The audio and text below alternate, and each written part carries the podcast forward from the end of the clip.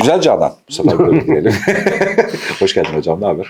İyi hamdolsun Mustafa'cığım. Sen nasılsın? Gayet iyidir. Çok teşekkür ederim. Ee, sevgili hocam, son dönemde artık bilir, bizim hemen hemen iki yıldır bildiğimiz bir hikaye ama son 3-5 aydır içerik açısından e, topluma da hem akademisyenler tarafından hem öğrenciler tarafından bir problem olarak yansıyor artık. Türkiye'ye özel genel olarak dünyada da bir yansıması var. Şu üniversitelerin genel hali. Büyük bir değişimin içerisindeymişiz gibi görünüyor üniversiteyle ilgili yani akademik ya da bilimsel bilgi üretme, bunun eğitimini verme fonksiyonu gideren yapıların kendisi hem değişiyormuş gibi görünüyor hem de değişimin de ötesinde yüksek bir dezenformasyonun altındaymış gibi de görünüyor.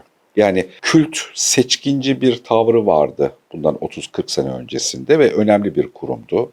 E, kanaat önderliğini ya da bağlamları, bilgi bağlamlarını o kurumlar çıkarabiliyordu.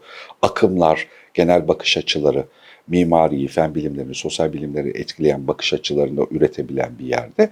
Şimdi e, öyle değilmiş gibi görünüyor. Yani bunu üretebilme yetkisinde de değilmiş, yetkinliğinde de değilmiş gibi görünüyor. Bunu üretse bile topluma vermede güvenilirlikte bir kayıp yaşamış gibi de görünüyor. E, sistem, o eski sistem insanlar tarafından hacklenmeye başlandı artık. Evet. Yani en çok rastladığımız şey de o. Mesela en çok rastlanan şeylerden bir tanesi yüksek lisans, doktora ve benzeri seviyedeki tezlerin hemen hepsinin e, tez şirketleri tarafından yapılıyor. Artık adı da böyle. Ben bunun reklamını gördüm bu arada gerçekten. Te- Var, var canım. Tez danışmanlığı diye resmi şirket var.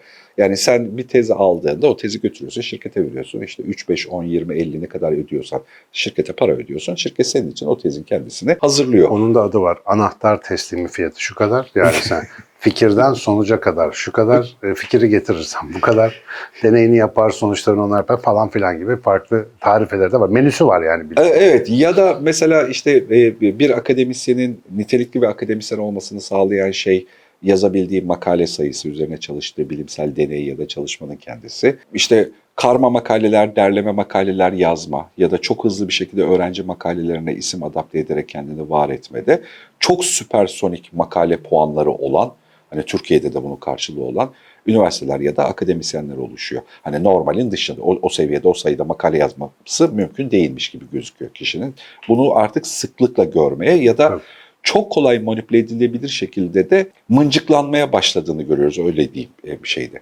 Bunun eğitime yansıdığı seviyesine baktığımızda içeride çok önemli kanaat önderleri var. Yani toptan tüm akademinin kendisine bir şey söylemek haşa ama yani bunun altında hala eğitimin neredeyse yüzde ellisi YouTube'daki muadillerinden çok daha vasat bir haldeymiş gibi de görünüyor. Yani hani o dersin daha iyisini YouTube'da çocuk video izleyerek öğrenebilir ama yani işte onun yerine kötü bir PowerPoint'te sınıfa mahkum olduğu bir ders eğitim süreci geçiriyor. Bir de üzerine bir katman daha var. Hani üniversite denilen şeyin üç tane fonksiyonu vardır. Bilim üretir, meslek üretir, meslek erbabı üretir aslında e, bir şeyde. Bir de kanaat üretir. Yani e, bir şey yaparken. E, e, meslek üretme dediğimiz neredeyse önemli bir fonksiyon. Yani biz üniversiteyi seçerken mesleğimizi seçmiş oluruz aynı zamanda en azından o yol haritasında. E, meslekler dağıldı. Yani bir de hani o öyle bir fonksiyon. Hani doktor, avukat falan gibi çok kült meslekler bile artık anlamını kaybetti. Yani üniversiteyi bitirdin, avukat olduğunun bir anlamı yok. Avukat olmanın üzerine bir üç bir şey daha koymak zorundasın ki mesleki olarak bir şeyin karşılığı olsun, bir şey yapabilir durumda ol. Sen bir akademisyensin ve hala içeridesin. Ee, insanlar bana kızıyorlar bu konuyla ilgili. Uzun açılış yapıyorsun diye ama başka türlü nasıl anlatayım konu kendisini? Yo, gayet de sorunun bir resmini çizmek lazım yani. Ha, evet, şeyde. Bir akademisyen olarak hem içindesin mevzunun hem de başından beri takibindesin. Yani bu taarruzların tümünü sen de yaşadın ya da sen de bir parçasısın. Bu akademik camianın içerisindeki önemli kanaat önderlerinden de bir tanesisin. İltifaten söylemiyorum yani ulaştığın insan sayısı, ürettiğin bilgi sayısına teknik bir şey olarak söylüyorum. Nasıl görünüyor senin oradan? Yani şu şu gör, şu andaki olduğumuz yer nasıl görünüyor? Önce onu yapalım sonra Şimdi yıllar evvel bir sohbet esnasında birisi Osmanlı İmparatorluğu niye yıkıldı sorusuna cevap verirken adamlar dedi 1200'lerin başında kurulmuş yani neredeyse taş devrinde kurulmuş. E, atom çağına gelince müsaade et de yıkılsın demişti. Yani işte 600-700 sene bir imparator her şeyin bir ömrü olduğu gibi bazı fikirlerin de bazı sistemlerin de ömrü olmak zorunda. E, çok uzun yaşayan şey mesela bir Roma İmparatorluğu bile yıkılmış netice itibariyle. Çünkü zaman, koşullar, ihtiyaçlar değiştiğinden dolayı yapılar ya dönüşüyorlar ya yıkılıyorlar yerine yeni bir şey koyuyor ya da yok oluyorlar. Yani böyle bir şey ortaya çıkıyor. Şimdi her türlü kurum, her türlü yapı için bunun geçerli olduğunu varsayarsak üniversitenin şu anda yaşamakta olduğu şeyi bu açıdan okuyup panik yapmadan yerine ne geleceği konuşmamız mümkün olacak. Ama burada şöyle ya araya girdiğimizde bir sonrasındaki olacak şeyin kendisine üniversitenin karar vereceğini bekliyorduk İşte ya biz. sıkıntı orada zaten tabii. Yani- Yani işte o zihniyet değişimi zaten bunu getirecek. Buranın işlevsizliğini artık fark edip kararı başka bir yerde bulmak gerekecek. Yani karar araştırmasını o kurumların dışında yapmak. Şimdi ben 1996'da başladım. Bu arada ben şu anda akademisyen değilim tanımı itibariyle. Ee, kısmen eski akademisyenim. Şu anda da kısmen akademiyle uğraşıyorum. Sadece ders verme ve sınırlı araştırmalar yapma bağlamında. Ee, ama tam zamanlı akademisyen olduğumda zamanlar 1996'da ilk kez hani asistanlığa atanarak başladım. Ee, işte ne zamana kadar? 4 sene önce, 3-4 sene öncesine kadar da devam etti diyelim. Değişik üniversitelerde farklı farklı yerlerde. Şimdi ben resmen şey gibi Osmanlı çöküş dönemindeki sadrazam gibi hissediyorum kendimi. Yani her şeyi görüyorsun ama o sisteme bir şey yapamıyorsun. Çünkü sistem miadını doldurmuş. Yolda yaşadıkça bunu anlıyorsun. Şimdi idealist damarı olan benim gibi akademisyenlerin en büyük problemi girer girmez iki sene içerisinde yüksek tansiyon, anksiyete, depresyon geliştirmeleridir. Çünkü e, idealizmle üniversitenin oturmuş skolastik yapısı arasında ciddi bir sürtünme başlar girer girmez. Hangi meşrepten, hangi konuyla ilgili çalışırsan çalış bu değişmiyor. Giriyorsun. Şimdi bizim başladığımız 90'ların sonu döneminin bir özelliği var. Bir kere üniversite dediğin şey zaten hani 1800'lerden bu tarafa al kabaca dünyada. Şöyle bir fikir. Ee, akademiya dediğimiz şey. Fikri olan insanlar var. Bunların yarattığı bir ekol var. Bu ekolün öğrencileri var. Ve birileri de bu ekolün, bu fikrin, bu çalışmanın kıymetli olduğunu düşünüp onlara bir yer tahsis ediyor. Ve daha sonra bunlar kendi içlerinde bir gelenek geliştiriyorlar. Bu arada aslında 1800'ler falan değildir. Binli yıllara kadar gider bu. İşte Beytülikme dönemine kadar gider. Bir e, üst okuldur ve bir üst okulun aslında derdi insanları eğitmekten öte insanları sorun çözmeye yönlendirebilecek vasatı oluşturmaktır. İşte o yüzden meslekler çıkardı. O yüzden işte fikirler, kanaat önderleri falan oradan çıkardı. Şimdi işe yarayan fikirleri olan, görüşleri olan, yöntemleri olan insanlar ve onların öğrencilerin üzerine bir e, bina yapılarak, bir imkan seti verilerek yapılan şey akademi diyorduk. Ama bugün Mesela ben başladığım zamanlardan beri bakıyoruz. Ben böyle çürüme başlangıcı zamanlarında başladım. Bunun şöyle bir avantajı oldu. Eski hocalarla son görüşen nesil biz olabiliriz. Yani eski tarz hocalarla. Şimdi mesela bizim bazı hocalarımızın anlattığı şeyler hani böyle dede torunu anlatırken torun falan diye dinler ya hadi lan olur mu öyle şey bize de sallıyor dede falan gibi. Öyle hikayeler dinledik ve daha sonra bu hikayelerin doğru olduğunu gerçekten öğrendik. Yani tuvalette bile hocasından ders dinleyen e, öğrencilerin olduğu bir zaman. Hocalara böyle e, işte şeydeki Japonya'daki shogunlar gibi itaat edildiği ve gerçekten hocanın da öğrencinin cidarını yırta yırta genişlettiği böyle hani insan evladına böyle iş verilir mi diyeceğin işleri yüklediği ama ne öğrencinin bundan şikayet ettiği ne hocanın bundan yüksündüğü. Zamanların tamamen o insanların yetişmesine ve kendilerinden mümkünse daha yetkin olmasına harcandığı bir akademik vasat varmış bir zamanlar. Ben üniversiteye başladığım sıralar işler rutine binmişti ve yavaş yavaş şeyin kokusu gelmeye başlıyordu. Ben o zaman tabii öğrenci olarak bunu göremiyordum yani sistemin ne olduğunu ama biraz ileriye gidince geriye dönüp bakınca o dönemlerin artık binalar yapılıp içine akademisyen bulmaya yönelik bir akademi anlayışına dönüştüğünü, dünyada da böyle ve e, mesela 2000 kaçtı 2004 yılındaydı galiba bir makale okumuştum. Bu kadar doktoralı insanı ne yapacağız? Makalenin başlığı bu. Anormal bir doktoralı enflasyonundan bahsediyor yani. Şimdi doktora dediğin şey yani bizim oradaki tabirle above yani. Lisans eğitimi dediğimiz şey e, işte İngilizce'deki license kelimesi yetkinlik ya da e, icazet. Bir bilim alanını bilir bu dememiz için gereken baz eğitimdir yani temel eğitimdir. Ve bu da çok zordur aslında yani bir insanın bir bilgi alanına hakim olması ne demek? Hadi biyoloji falan kolay da felsefe, felsefe, ilahiyat bunlar zor alanlar. Ama lisans eğitimi diyorsun ki bu kişi bunu öğrenmiştir. Sonra adına şimdi master dediğimiz, Türkçe'de yüksek lisans dediğimiz bir evre var. Yüksek lisans o bilim alanının metodolojisini kullanabilir ve bununla bilgi üretebilir lisansını aldığımız yerdir bizim. Yani o yüzden bir şey yapman gerekir. Hani yeni bir şey keşfetmene gerek yok ama metodu uygulayabildiğini göstermen gerekir. Mesela burada normal şartlar altında bakarsan o bilim alanına hakim insanların %80'inin elenmesi gerekir. Şimdi herkes yüksek lisans bitirebiliyor. Yani dolayısıyla bu şey değil. Yani herkes yetersiz. Benim olduğum zamanda da ben yüksek lisans bitirirken de herkes bitiriyordu. Sistem böyle bir şeye evrildi artık. Yüksek lisans mesela baştan anlamını kaybetmeye başladı. Doktora ise yani felsefe doktorudur o PhD'nin uzunu. O bilim alanının mantığını, yöntemini, işleyiş tarzını ve bilgi üretiş biçimini değiştiren bir şey yapman gerekir. Ona bir seviye atlatman gerekir ki sana bir PhD ünvanı verilebilsin yani doktora ünvanı. Şimdi bu tabii tıpta falan filan başka dereceler de var, uzmanlık falan gibi ama bu akademinin genel geçer derecelendirme ya da rütbelendirme biçimi. 2000'lerin başında doktoralı enflasyonu var ne demek? Yani bu insanların hepsi bilim alanında bir zıplama yaratamadığına göre herkes standart dersler alıyor, bir takım çalışmalar yapıyor, kurallara uygun olarak bir şey sunuyor ve onların yaptıkları da kabul ediliyor. Şimdi bakarsan durum tamamen böyle ve hiçbir ilerlemeye matuf olmayan, hiçbir bilgiye katkı yapmayan tonla master ve doktora tezi görüyoruz. Ne yetkinlik ölçebiliyor ne bizim bilgimize bir katkı yapabiliyor. Şimdi bu şikayet kısmı. Ama bunun niye olduğunu anlayabilirsek, biz buna yeni yeni ayıyoruz aslında. Pandeminin tokatlamasıyla da Evet, yeni fark etmeye evet. başladık.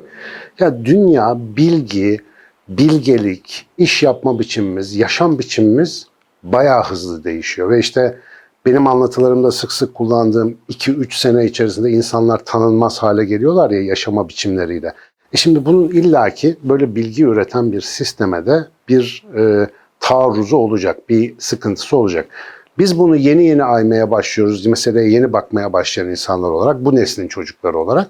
Fakat bunu geçmişten görenler oluyor. İşte felsefeciler, üniversiteyle kavga eden düşünürler, o işte ta Snow'un iki kültür kitabında falan filan bile böyle bir şeylerden bahsediliyor. Üniversite içerisinde aşırı nasıl diyelim derebeylileşme böyle derebeylikler oluşuyor. Böyle e, kısıtlı iktidar alanları var. Bunların birbiriyle kavgası var. Mesele çok önceden aslında bir bilgi üretme işinden çıkmış. Mevziyi müdafaa etme moduna geçmiş. İnsanlar bir kazandıkları hakkı ve nasıl diyelim alanı müdafaa etmek için ne yaptıklarını unutur hale geliyorlar. Şimdi bizim yani üniversiteyle ilgili tartışırken benim sıklıkla söylemeye, hatırlatmaya çalıştığım bir şey var. Bizdeki sorunlar başka, dünyadaki sorunlar başka. Çünkü bizdeki üniversitenin kuruluş amacı dünyadaki üniversitelerle aynı değil. Yani dünyadayken dünyada bizim gibi kurulan kurumlar da var ama mesela bizde 1910'larda, 20'lerde, 30'larda işte o 1920'lerin sonunda Dil Tarih Coğrafya Fakültesi'nin kurulmasıyla başlıyor Cumhuriyet'in e, üniversiteleşme hikayesi. Mesela orada üniversitenin temel görevi olarak tanımlanan bir şey var. Bu konuda işte Zafer Toprak'ın Cumhuriyet ve Antropoloji diye bir kitap var. Çok güzeldir. Türkiye Cumhuriyeti'nin tercih ettiği ideolojik bir altyapıyı bilgiyle destekleme amacıyla kurulmuş kurumlardır üniversiteler. Yani bir nevi hani rejim bekçiliği dediğimiz bir şeyle ilgilidir üniversite. Nesnel bilgi üretip dünyayı anlamak zurnanın son deliğidir o dönemde. Çünkü o dönemin şartları ulus devletlerin kendini tahkim etmesiyle ilgilidir. Yani güvenceye almasıyla ilgili.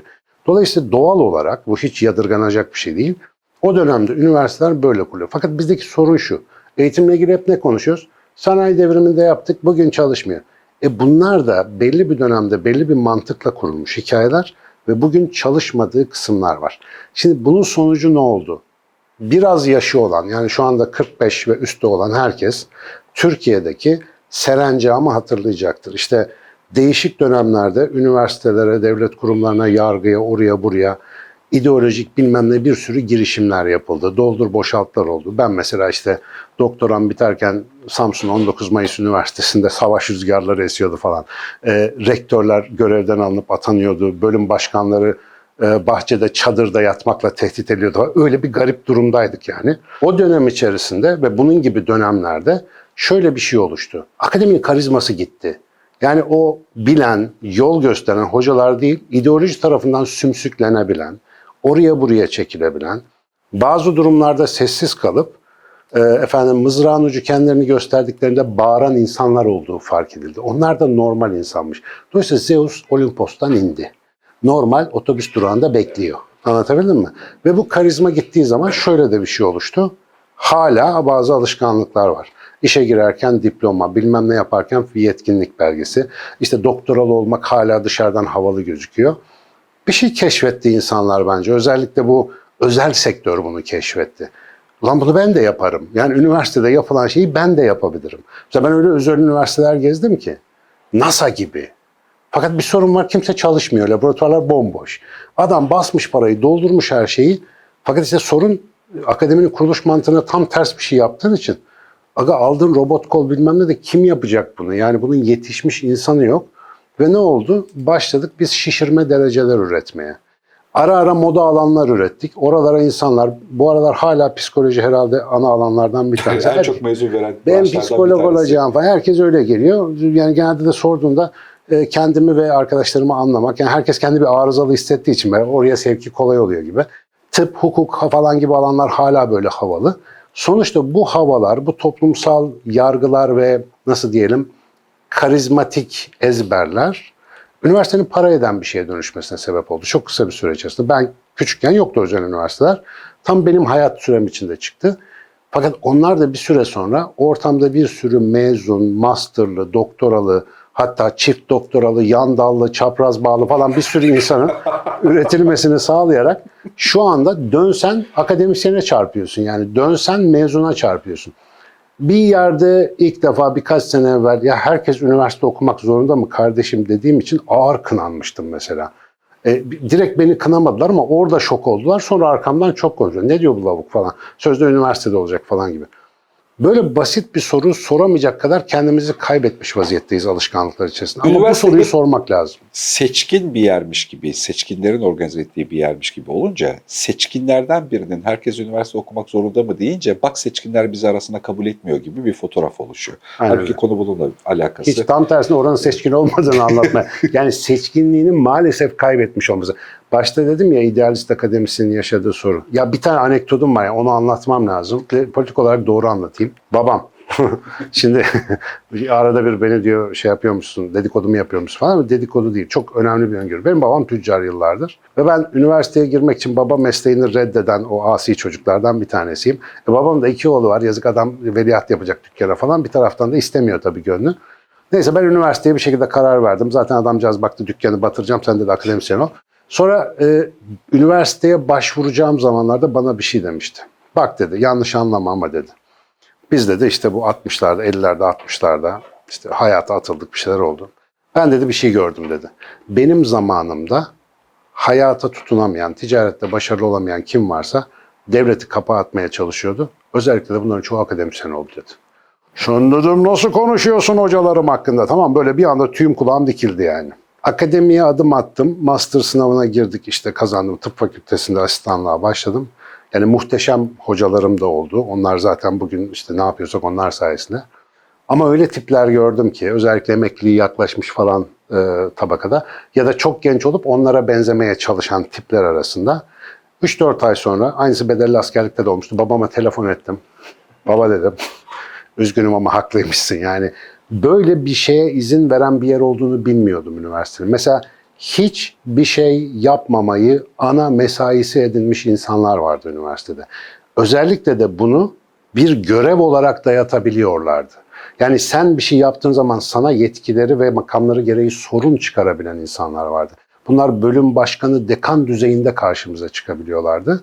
Ee, ya da daha sonraki başka deneyimlerimde gördüğüm sadece ve sadece ideolojik söylem bekçiliği ve dedektörlüğüyle ömrünü geçiren insanlar vardı mesela. Ve bu insanlar tıp fakültesinde profesör de atıyorum. Şimdi tıp fakültesinde profesör deyince yolda bile bir dururuz değil mi? Önümüz iyilikte. Lan tıp fakültesinde profesör. Fakat gerçekten herhangi bir Anadolu insanından yani bin kat daha e, eksik, bin kat daha insani görgüsü düşük profesörlerle tanıştım ben. Şimdi bundan bir tane bile olsa ve böyle bir kurum bunu istihdam ediyorsa o kurumun kokuştuğunu anlarsın. O kurum çökmektedir. Ve enteresan bir şekilde özel üniversitelerde de bunu görebiliyorsun. Devlette dersin ki atalet var, herkes yatmış. İşte Ankara Üniversitesi profesör kadrosundan adım atacak yer yok. Yani profesör odası ihtiyacı nedeniyle çay ocağı yapamadığın bir üniversite orası. Yani bin tane profesör var bir dönemde. Emekli de olmuyorlar bir türlü. Yeni gelenlere kadro yok, kadro yok, kadro yok. Şimdi böyle bir kalabalık içerisinde çoğu atalet e, halinde tonla para, devletin para ödediği ve hayatlarını idame ettirmek için devlete bağımlı olan insanlar var. Bu ana çekirdek resimdi bu resmi acık şöyle insaf gözüyle gören herkes süper zeki olmasına gerek yok.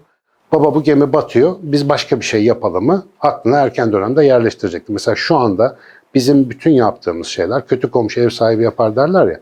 Ya üniversitede yapmak isteyip yapamadığımız her şeyi şu anda dışarıda yapmak zorundayız. Bu hem iyi hem kötü.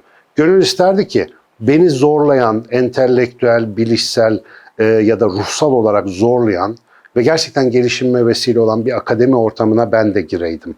Aristo zamanında olaydım, Beytülikme zamanında olaydım, Cambridge'in ilk zamanlarındaki gibi olaydım da acık beni böyle kuyruğumu kulağımı koparıp zorlasalardı. Belki benden bir Newton çıkmazdı ama disiplinli bir bilim insanı olabilirdim. Hani e, Nobel ödülü alacak hocama güzel bir çalışma sonucu verebilirdim. Ama ve bugün öyle bir vasat hemen hemen yok. Üniversite kurulduğu dönemin şartlarından çok uzakta bir yerde kendini yenileyemediği ve başka bir şeye dönüşemediği için hem dünyada hem Türkiye'de çöküyor ama dünyadaki üniversitelerin gidişatına bakarak Türkiye'deki hale dair bilgi üretemeyeceğimize ben emin oldum. Türkiye'nin şartları özel. Türkiye çok yeni bir cumhuriyet. Üniversitesi ta 1700'lere dayanmasına rağmen, 1600'lere dayanmasına rağmen üniversite geleneği, medrese geleneğinden üniversiteye geçiş, Cumhuriyetle beraber o var olan o kültürel kesinti ve aynı zamanda bir devlet geleneği e, zıplaması nedeniyle, bir kuantum sıçraması nedeniyle biz aslında 1920'lerde hayatına başlamış bir şeyiz ve çok çok yeniyiz. Amerika Birleşik Devletleri'nin bile ki bizden bir tık daha eskidir. Oradaki geleneği, kültürü bile oluşturamadığımız için bizim buradaki her durum taklit ve maalesef başarısız taklit olmakla e, malul. O yüzden problem yaşıyor. Ama dünyanın meselesi de şu ki artık dünya akademi dediğimiz şeyi eskiden olduğu haliyle kaldıramıyor. Bunun en bariz örneği de bugün herhangi bir konuda dünyanın büyük üniversiteleri, Harvard, Stanford falan dahil olmak üzere, Oxford dahil olmak üzere açık derslerine internetten ulaşabiliyorsunuz. Yani artık bilgiyi açıyorlar. Seçkince kapalı kendi içinde tutandan dışarı doğru çıkartıyor. Bir Evet. tavır değişikliği zorluyorlar ama işte üniversite nerede olursa olsun abi ağır bir kurum. Yani böyle Evet. cübbe giyen adamın değişmesi zordur be abi. Akademisyen de biliyorsun. Bu arada ama giyen. mesela çok enteresan da bir şey oldu özellikle son 100 yıl içerisinde. Yani bunun önemli bir bölümüne ikimiz de şahitiz. Yani bizim coğrafi keşiflerle para kazandığımız bir dünyadan bilimsel keşiflerle para kazandığımız Aynen. bir dünyaya geldik. Bu arada coğrafi keşiflerin potansiyeli hala devam ediyor. Yani dünyada ticari olarak en ünlü tüccarlardan bir tanesinin Mars keşfini konuşuyor olmasının zemininde hala o kültür var. Evet. Yani yeni bir yeri keşfetmek ekonomik olarak bir zenginlik demek. Hep böyle öğrenmişiz binlerce yıl. Ama sonra son 100 yılda aslında Rönesans'la beraber başlıyor ama son 100 yılda belirgin bir şekilde bilimsel bir şeyin keşfi de bize ekonomik olarak feraha götürebiliyor, yapılandırabiliyor. Bu aslında bilimle alakalı konuşacağımız şeylerin hepsine büyük fırsat veriyor. Yani bundan işte 300 yıl önceki bilime olan ihtiyaçla, bilim orada entelektüel ve sihirbazlık arası bir şeydi yani başka bir pozisyondu. Daha çok felsefeydi, ahlak ve düşünceyle alakalı bir şeydi. Şimdi öyle değil, şimdi hastalık, yaşama, ölme arasındaki çizginin karşılığına gelen yeme, içme, barınma, beslenme, hayatımızda kritik ne varsa onlara karşılık geliyor. Bilim bu kadar önemli bir hale geliyorken bilim üretmeyle alakalı ana pozisyon, tüm toplumun kabul ettiği akademik bir fotoğraf ya da kurum, yapı nasıl oluyor da hani bu potansiyeli yükselirken bu kadar hızlı dağılıyor? Bu mesela, mesela bana en başından beri tuhaf gelir. Çünkü bugün ihtiyaç duyduğum şey bilim falan değil. Bugün ihtiyaç duyduğum yani insanlığın ihtiyaç hissetmesi gereken ya da in- in- insan topluluklarının ihtiyaç hisset hisset diye yönlendirildiği yer bilim değil. Teknik ve teknoloji. Biz şu anda mesela bilim diye fakültelerde dünyanın her yerinde yapılan araştırmaların harcanan paraların çok çok büyük bir kısmının var olan bilimsel bilgi ya da bakış açısından teknoloji ve yöntem üretilmeye harcandığını görüyoruz. Yani eldeki bilgiyi daha rafine teknolojilere dönüştürmeye. Ama bu şey ya yani birbirleriyle bir zincir ya. Yani yeni bilgi üreteceksin. O te- teknoloji İşte orası yok. Bak onu anlatmaya çalışıyorum. Şimdi yeni bilgi üretebilme meselesi. Bilginin bu kadar çok olduğu bir yerde artık bir kere yani tutup da hiç fark edilmemiş bir fizik sabiti falan bulmayı çok beklemeyeceğiz bu dönemde. Fakat var olan bilgiyi yeni bağlamlarda, yeni paketlerde birleştirip de rekombinasyon yapma yeteneği çok çok önemli. Bunu az sayıda işte biraz böyle polimat kafalı ya da çok farklı alanlarla ilgilenen insanlar falan becerebiliyor. Ama bu insanların ortak bir karakteri var. Benim de biraz kafam öyle çalıştığı için yani tek bir disipline sıkış, sıkışamadım yani olmadı. Laboratuvarda deneyici olamadım. Bu insanlar üniversitenin standart ekolojisi içerisinde, bürokrasisi içerisinde, geleneği içerisinde hızlı sıkılıyorlar abi. Çünkü üniversite mesela birçok kağıt kürek işinin olduğu, belli geleneklerin olduğu bir yer ama düşüncede devrim, böyle yeni bilgi üretme, yeni aa şuraya bakalım demeler biraz böyle sıra dışı insanları gerektiriyor. Şimdi Batı'da birçok üniversite böyle insanları istihdam edebiliyor. Yani Edward Said gibi, Noam Chomsky gibi böyle anarşist akademisyenleri hani şey yapabilmek, nasıl bünyelerinde tutabilmek için çok ciddi tavizler de veriyorlar. Çünkü Ya da ona uygun da bir kültür oluşturuyorsun kültür oluştur. Aynen öyle. Ama bak düşün orada bile yani bu tarz akademisyenlerin işte kimdi hatırlamıyorum. Bir felsefecilerden biriydi galiba. Bir ara üniversitesiyle çok sıkı kapışmıştı. Basına yansımıştı. Bunlar bir halt bilmiyor falan filan gibi terk ettiği durumlar. Bunu sıklıkla yaşıyoruz. Orada bile bu sürtüşme oluyor. Acık Türkiye'de üniversite görmüş herkes mesela işte ne bileyim Chomsky gibi, Zizek gibi falan bir adamın bizim herhangi bir mesela bilmem ne üniversitesinde Hacettepe, Marmara bir yerde. Yani Düşününce bile komik. Bak yani ben şeyi örnek veririm işte daha evvel bir can öğrenci Canan- işlerinde iki öğrenci şikayet etmiş Zizek falan Yani şöyle bir şey öğrenci işlerinden fırça yiyebilir Zizek anlatabiliyor muyum? Yani, notu girmemişsin hocam senin de notunun da falan diye.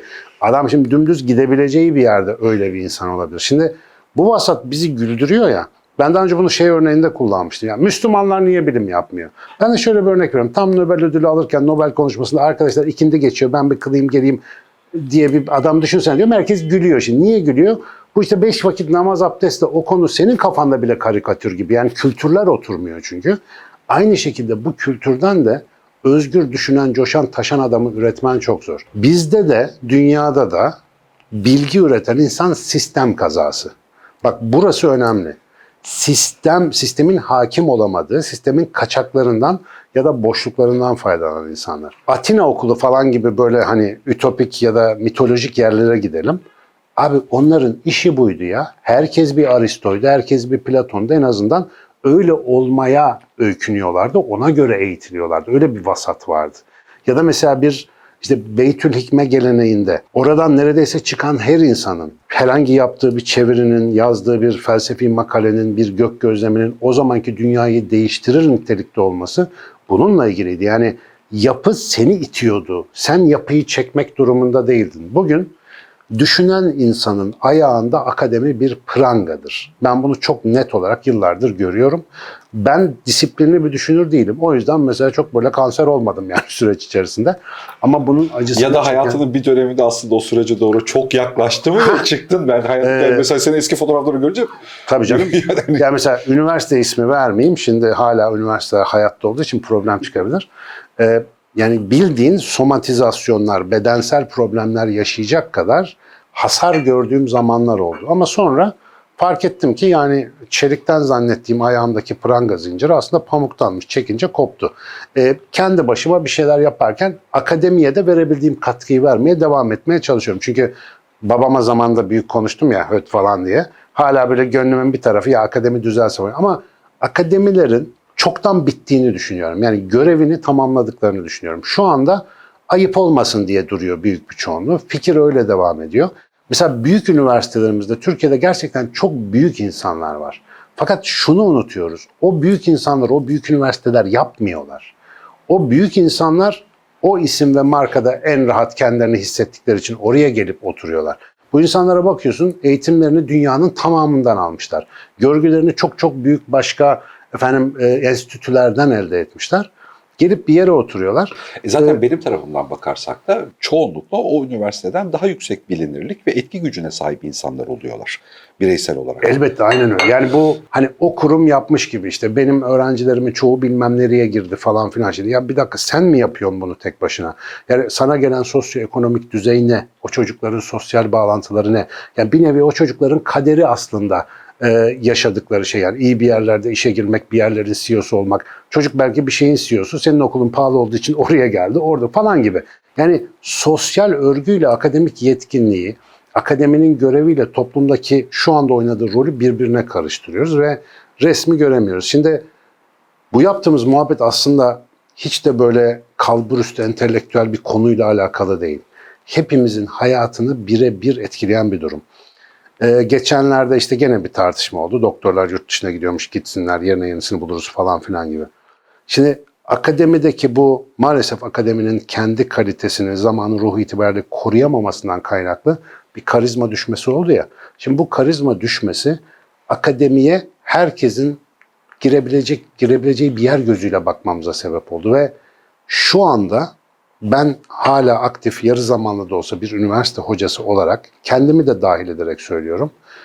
30 yıl önce sokakta gördüğünde ya bu adam galiba üniversite hocası diyebileceğin e, profil kayboluyor. Ve büyük oranda kayboldu. Bu belki gerekli bir şey ama bir şeyin kaybolduğu kesin.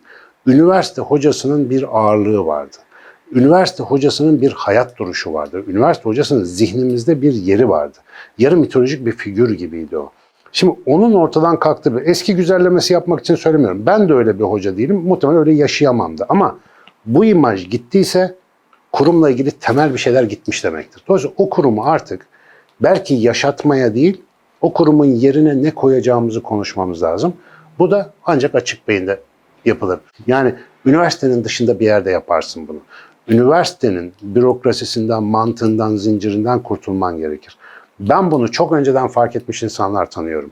Şu anda bu insanların bir kısmı üniversiteler yönetiyorlar. Üniversiteler kurdular. Ben bununla senelerdir uğraşıyorlar. Ama çok önemli bir kısmı sistem içinde kaldığı için devrimini yapamadılar. Sistem onları kendilerine benzetmeye ve kendi koşullarıyla kısıtlamaya başlıyor. Bunun gideceği bir yer olması gerekiyor. Yani insan topluluğu bilgi, teknoloji ve görgü üretmeden yaşayamaz. Biz kültürel bir canlıyız. Bunun yerine bir şey ikame edilecek. Ama o şey ikame edilene kadar biz çok zarar göreceğiz. Şunu görmemiz lazım. Bugün Mars'a gitme konusu olunca herkesin aklına Stanford Üniversitesi değil Elon Musk geliyor. Özel sektör her zaman bilgi kıvraklığı konusunda daha iyi. Fakat daha evvel konuşmuştuk. Sevgili Çağlayan Kent'in de çok dikkatini çekmiş. Sermaye bilgeliği meselesi. Evet, evet. Bilge sermaye üretemediğin zaman bu ahmakça büyüme yarışı, ahmakça kar yarışı hepimizi batıracak. Dolayısıyla üniversitelerin yerine koyacağımız kurumlar düşünsel kutup yıldızları olmak zorundalar. Bana çok şöyle gibi geliyor da yani artık toplumsal olarak hepimizin birinci derecede etkileyen blok ve tespit edilmiş problemler var. Evet. Eskiden bu kadar net tespit edemiyorduk ama yani iklim krizinden başla yukarıda olup olmadığını kabul etme seviyesinden başla. Tabii. Yani illa bir taraf olarak da konuşmuyorum. Ben bu arada iklim krizinin olduğunu düşünen tarafım e, şeyde. Topluma yansıyan yeni teknolojilerin insanla uyumuyla alakalı problemden yani işte yalnızlık ve teknoloji bağımlılığının getirdiği negatif problemden ekonomi dağılımına, koronanın kendisinden, eğitimi kendisine kadar hem dünyayı hem de bireysel olarak bizleri etkileyen tıbbi teknolojilerin getirdiği genom projelerinin sonucundaki DNA vesaire falan süreçlerinin önümüzdeki 10 yılı nasıl değiştireceğini belirleme gibi sorunlardan. Bu sorunların hepsi gerçek ve var ve şu andaki hayatımızı belirliyor. Evet. evet. Yani 10 sene sonrasında, 20 sene sonrasında sigortacı diye bir adam yok. Bunu şimdi söylüyorum. Bak şu anda sigortacılık diye bir meslek var. 10 sene sonra yok. Ya da 20 sene sonra yok. Fütürist oldu Mustafa tebrik ederim. ya ya Fütürist böyle olmuyor 10 sene sonra. ha ya 10 sene sonra yok. Hayır bunu çok rasyonel görüyorsun. Nasıl turizmin yarısı algoritmalara kaydıysa e, sigortaların yarısı şimdiden kaydı 10 sene sonraya kayacağı belli. Yani turizm acentası diye bir şeyin varlığının anlamı yok. Çünkü turizm acentasının yerine artık e, internet sitelerini kendisi koordine edebiliyor. Abi geçen bankada kamusal hesap başvurusu yapıyoruz. 110 sayfa belge imzaladık ya. Dedim ki bunun dijitali yok mu? Niye bireyselde böyle? Ya bireyselde dijitale geçtik de kurumsal hala yapamıyoruz falan. Ya bir, bir enteresanız yani. Tabii o kafa değişmiyor bir türlü yani ama bu İşte sorunlar sert tokatlar iyice değil. Korona olunca çat diye öğreniyoruz. Aynen. Yani hani Zoom'u Türkiye'ye ya da dünyaya öğretmek normalde 10 yıl sürerdi. Biz 6 ayda öğrendik. Annem Aynen. bile Zoom kullanıyor. Yani bir Abi ben problem- bir buçuk saatte öğrendim mecbur. Mecbur. Bu Zoom neymiş dedim. Açtım ve kullanmaya başladım yani. Yapacak bir şey yok. E, bu problemler gerçekken bu problemlerin muhatabı artık gerçekten bilimi yani bilimi bir kültür olarak kullanılan organizmalar organizasyonlar, örgütlenmeler olacakmış gibi görünüyor. Tabii şirketler, vakıflar, Evet. dernekler vesaire Yani vesaire. mesela yani her şirketin yaşadığı problem tipi bize sıklıkla geliyor açık beyinde biliyorsun. Aidiyet sorunu yaşıyoruz arkadaşım. İnsanlar bizim içimizden geçiyor yani. Hani Evet. geliyorlar ve gidiyorlar. Yani niye böyle oluyor? Biz bunu niye yaratamıyoruz? Bu işte artık bilimle konuşabileceğimiz bir konu. Yani insanlara daha çok para ver orta böyle değil konu. Bunu teknik olarak anlaman gereken, bilimsel olarak sorgulaman gereken bir şey. En çok ihtiyacın oluştuğu dönemde bu ihtiyacı karşılamaya Türkiye'dekini anlayabiliyorum. Çok seçkinci bir yapıydı e, bir şeydi. Ama dünyada da böyle bir problem var. E, bunun, bu problemlerin karşısında kanaat üretmesi gereken, işte bir bakış açısı bağlam üretmesi gereken, hemen herkesin, her şirketin, her devlet kurumunun bir bilimsel organizasyonun yanında tuttuğu, tutması gereken bir dönemde bayağı elimizde dağılıyor. Yani tutarlı bir şey çalışacağımız ama konuşacak 8 adamı bir araya getirmekte zorluk çekiyoruz. Hani beraber hani açık beyinde bir sürü kongreler planlıyoruz vesaire biliyorsun. Aynen Şey- işte bak bu demin söylediğim kitap muhtemelen beni buraya. Bu arada bir 10 10 sene falan olmuştur ben o kitabı okuyalı. Zafer Toprak'ın kitabını. Ha. Yani sadece Storytel'de bizim- var mıdır acaba? İşte story yok Storytel'de yok. Bence olması lazım. Sevgili Storytel lütfen. Ya bence o tip kitapların olması lazım. Çünkü onu okuduğun zaman şimdi bizim Türkiye'deki durum atipik dedim ama o dönemde Almanya'dan oradan buradan akademisyenler geliyor Türkiye'ye. Mesela onların meşrepleri de aynı. Muhtemelen orada farklı meşreplerde adamlar var. Buraya gelen e, akademisyen mesela kafatası ölçümünden bugün sahte bilim diye böyle resmen duvara çevirdiğimiz frenoloji anlatıyor mesela.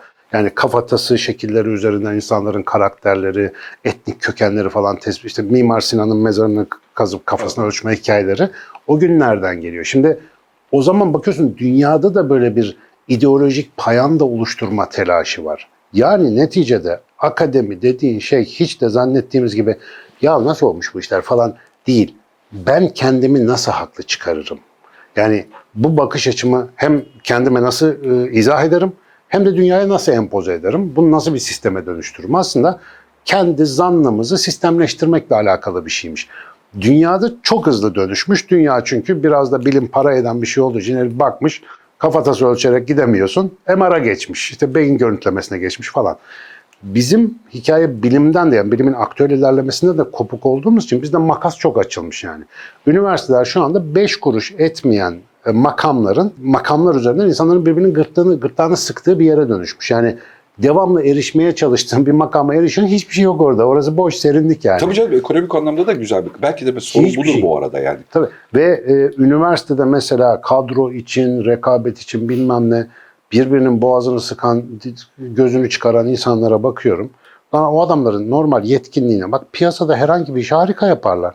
Yani sonuçta üniversite bitirebilmiş, okuma yazması olan, kimisi efendim tıp, kimisi matematik, kimisi bir şey. Ne yapıyorsunuz da siz burada? Yani hiç için niye kavga ediyorsunuz? Çık dışarıda özel sektöre gir, manyak gibi şeyler yaparsın ama kafa öyle bir kitleniyor ya. İşte bu kafa kitlenmesi aynı zamanda üniversite sınavını kazanabilir. E, hatırı sayılır puanlar alabilir. Bir kitle olarak bakarsan üniversite mezunları dediğimiz o seçme kitlenin de kıyımı anlamına geliyor. Biz onları bir yere sokuyoruz. Gündüz Vassaf harika söyledi. Ben tekrarladım. Şimdi bizim takipçiler benim laf zannediyor ama onu düzelteyim. Gündüz Vassaf'ındır. Üniversiteler bugün Türkiye'de işsizliği erteleme kurumlarıdır. Yani çocuk liseyi bitirince ona bir iş veremediğimiz için 4 senelik fakülteyi bitir, üstüne 2-3 sene master yap, sonra 4 sene bir doktora yap, olmadı işte çift dal yap, bilmem ne yap. Bütün bunlarla bir şey yapıyormuş hissi oluşturmaktan öteye gitmiyor bunlar. Halbuki bu potansiyel, yani gencecik Elon Musk'lar var orada. Üniversite onları öldürüyor şu anda. Dolayısıyla bu bahsettiğimiz sorun, demin de diyordum lafı kendi kendime saptırdım. Üst düzey bir entelektüel konu değil. Bir böyle kozmetik bir mesele değil. Şu anda üniversite tercihi yapacak olan çocukların anne babasının, o çocukların, o çocuklara ders veren lisedeki öğretmenin ve üniversitedeki hocanın sorunu. Yani büyük bir sorumluluk var. Çünkü bir sonraki nesil de değil artık. Üniversiteye giren çocuk bu nesil. Yani biz eskiyiz, çocuklar gelecek. Üniversiteye giren şimdiki nesil. Ve şimdiki nesli bildiğin Auschwitz'teki gibi fırınlara sokuyoruz abi. Düşünsel olarak, yaşam kabiliyeti olarak. Dolayısıyla bu sorun hepimizin ilgilenmesi gereken bir sorun. Gene okusunlar üniversite. Ama üniversitenin böyle olduğunu bilirsen üniversitenin bir zararı olmayabilir. Ya üniversitenin çok ciddiye alınacak bir şey olmadığını öğrenmek lazım. Bir diploma hala hekimlik, hala e, hukuk, hala bilmem meteoroloji mühendisliği falan var ya havalı havalı isimler. Onlar bir süre daha gidecek yani bir süre daha işimize yarayacak onlar. Ama çok kısa bir süre içerisinde göreceğiz ki bu kadar üniversite, bu kadar kolay erişim, bu kadar e, büyük sirkülasyon varken herkesin diplomalı bir muadili olacak. Herkesin diplomalı en az birkaç muadili olacak. Bu durumda senin ne yapabildiğin, senin sana özel yeteneğin işte öne çıkacak. Bunu bağıra bağıra birkaç senedir anlatmaya çalışıyoruz. Sanıyorum bunu buna dair bir eğitim mantığı, bir gelişim işte bizim kişilik gelişimi dediğimiz bir mantığı da sanıyorum değil artık eminim üniversiteler formüle edemeyeceği için bizim gibi gruplar çalışıyorlar. Ee, ve bizim gibi gruplar mesela birkaç kere seninle de konuştuk. Hadi burada da ifşa edelim. Diyelim ki biz yaptık, hazırladık, ettik. Bir üniversiteyle işbirliği yapmaya başladık mesela. Bir yılda üniversitenin mantığına dönüyorsun otomatikman. Çünkü kurum hala o kadar etkili ki seni dönüştürüyor. Seni oranın ihtiyaçlarına göre şekillendiriyor. O yüzden serbest kalma Çünkü şey. bizde şu özerk denilen şeyin ne olduğunu Evet. bilemediğimizden. Hala özel üniversite yok Türkiye'de bu arada. Evet. Vakıf üniversiteleri var. Yani şimdi özel olmasının yani sermayenin olmasının ya da devletin ekonomik olarak desteklemesinin haricinde özerk diye bir tanımlaması var. Biz hala ekonomik gücü olanın ötekine baskı uygulayabildiği bir formasyondayız. O yüzden bir üniversiteyle ortak kültürde bir şey yapmak mümkün değil. Çünkü ekonomik gücü üniversite ele geçirirse ki bizden daha büyük olduğu için geçiriyor. Bunu bir baskı unsuru ya da biçim olarak e, paydaşlarının tümüne e, baskılayabiliyor. Şimdi devletin de bu konuyla alakalı ak- aradaki aksadığı bir şey. Halbuki konu özerk kelimesini anlamakla ilgili. Ekonomik kaynağının nereden geldiğinden bağımsız yönetiminin kendisi toplum için faydalı olduğu için kendi içinde kendi kararlarını alabilen özgürlükte olması demek. Yani üniversite bilgi ve görgüyü parayla satın alamayacağını öğrendiği zaman daha faydalı bir şeye dönüşecek. Evet, evet. Yani maalesef bu devirde her şey parayla alınırmış gibi gözüküyor. Hep pa- pa- pazarlıklar para üzerinden yapılıyor. Umuyorum fark ederiz. Buradaki beraber. sosyal akışın kendisini ben de hadi bir bir kitap tavsiyesi yapayım arada. E, son dönemde benim en sevdiğim içerikte araştırmalara dayalı şekilde Bekir Ağır'dır. Şu hikayesini al- a- arayan gelecek diye bir kitabı var. Bir sene falan oldu galiba çıkalı kitap. Story de vardı değil mi? Ben onu Story- sen söyledin dinlemeye başladım ama yarım kaldı. Ee, Storytel'de Yani de var karşılığı çok da güzel seslendirilmiş, güzel hazırlanmış bir içerik. Türkiye'nin nadir içeriklerinden bir tanesi yani böyle söyleyeyim. Hani e, dinleyerek ulaşması da kolay yani kitap olarak da satın alması da kolay e, bir şeyde. Uluslararası bir standartta e, anlatıyı Türkiye'de yani Türkiye'ye özelleşmiş biçimde tarif etmiş Bekir Ağır'dır. Bir de Bu ben hafta bitiriyorum söz. bir de ben şeyi çok önemsiyorum. Belli bir kuşağın adamları var. Nadiren işte meslek odalarının başında vesaire de nadiren rastlıyorsun. E, lirik ve şairane bir ruha da sahip olmak. Bir şeyi anlatırken hani onu güzelleştirmeyle Letafet alakalı. ve nezaket. Nezakete de sahip. Bekir Ardır bence Türkiye'de öyle adamlardan bir Ee, tanesi. yaklaşık herhalde bir dörtte birini dinledim. O tarzı çok yakaladım Evet. yani şeyinde. Çok fütürist bir şeyi anlatmış ve tamamen araştırmalar kaynaklı anlatmış. Hani Türkiye'de nereden dönüyor, nereye doğru, nasıl bir gelecek konumlanıyor şeyi anlatmaya çalışmış o da bize. Yani arkadaşlar gelecek denilen şeyi inşa ediyoruz. Hani Şimdi bir, bir fark anda. edin şu anda. Yani hani bu, bunu tarif etmeye çalışmış. Bak inşa ettiğim şey de böyle gözüküyor e, bir şeyde. İyi tarafı ya da kötü tarafı da var. Toplumsal dokunun az önceki anlattığım bir sürü içerik bilgisi de bu kitaptan gelme. Bu arada şeyin sponsorumuz reklamını da yapalım. E, linki aşağıdan görebilirsiniz arkadaşlar. İlk 14 günde ücretsiz şeyde. Buna bayılıyorum ya. Dışarıda yapsan döverler bu hareketi ama YouTube. evet bayıldım.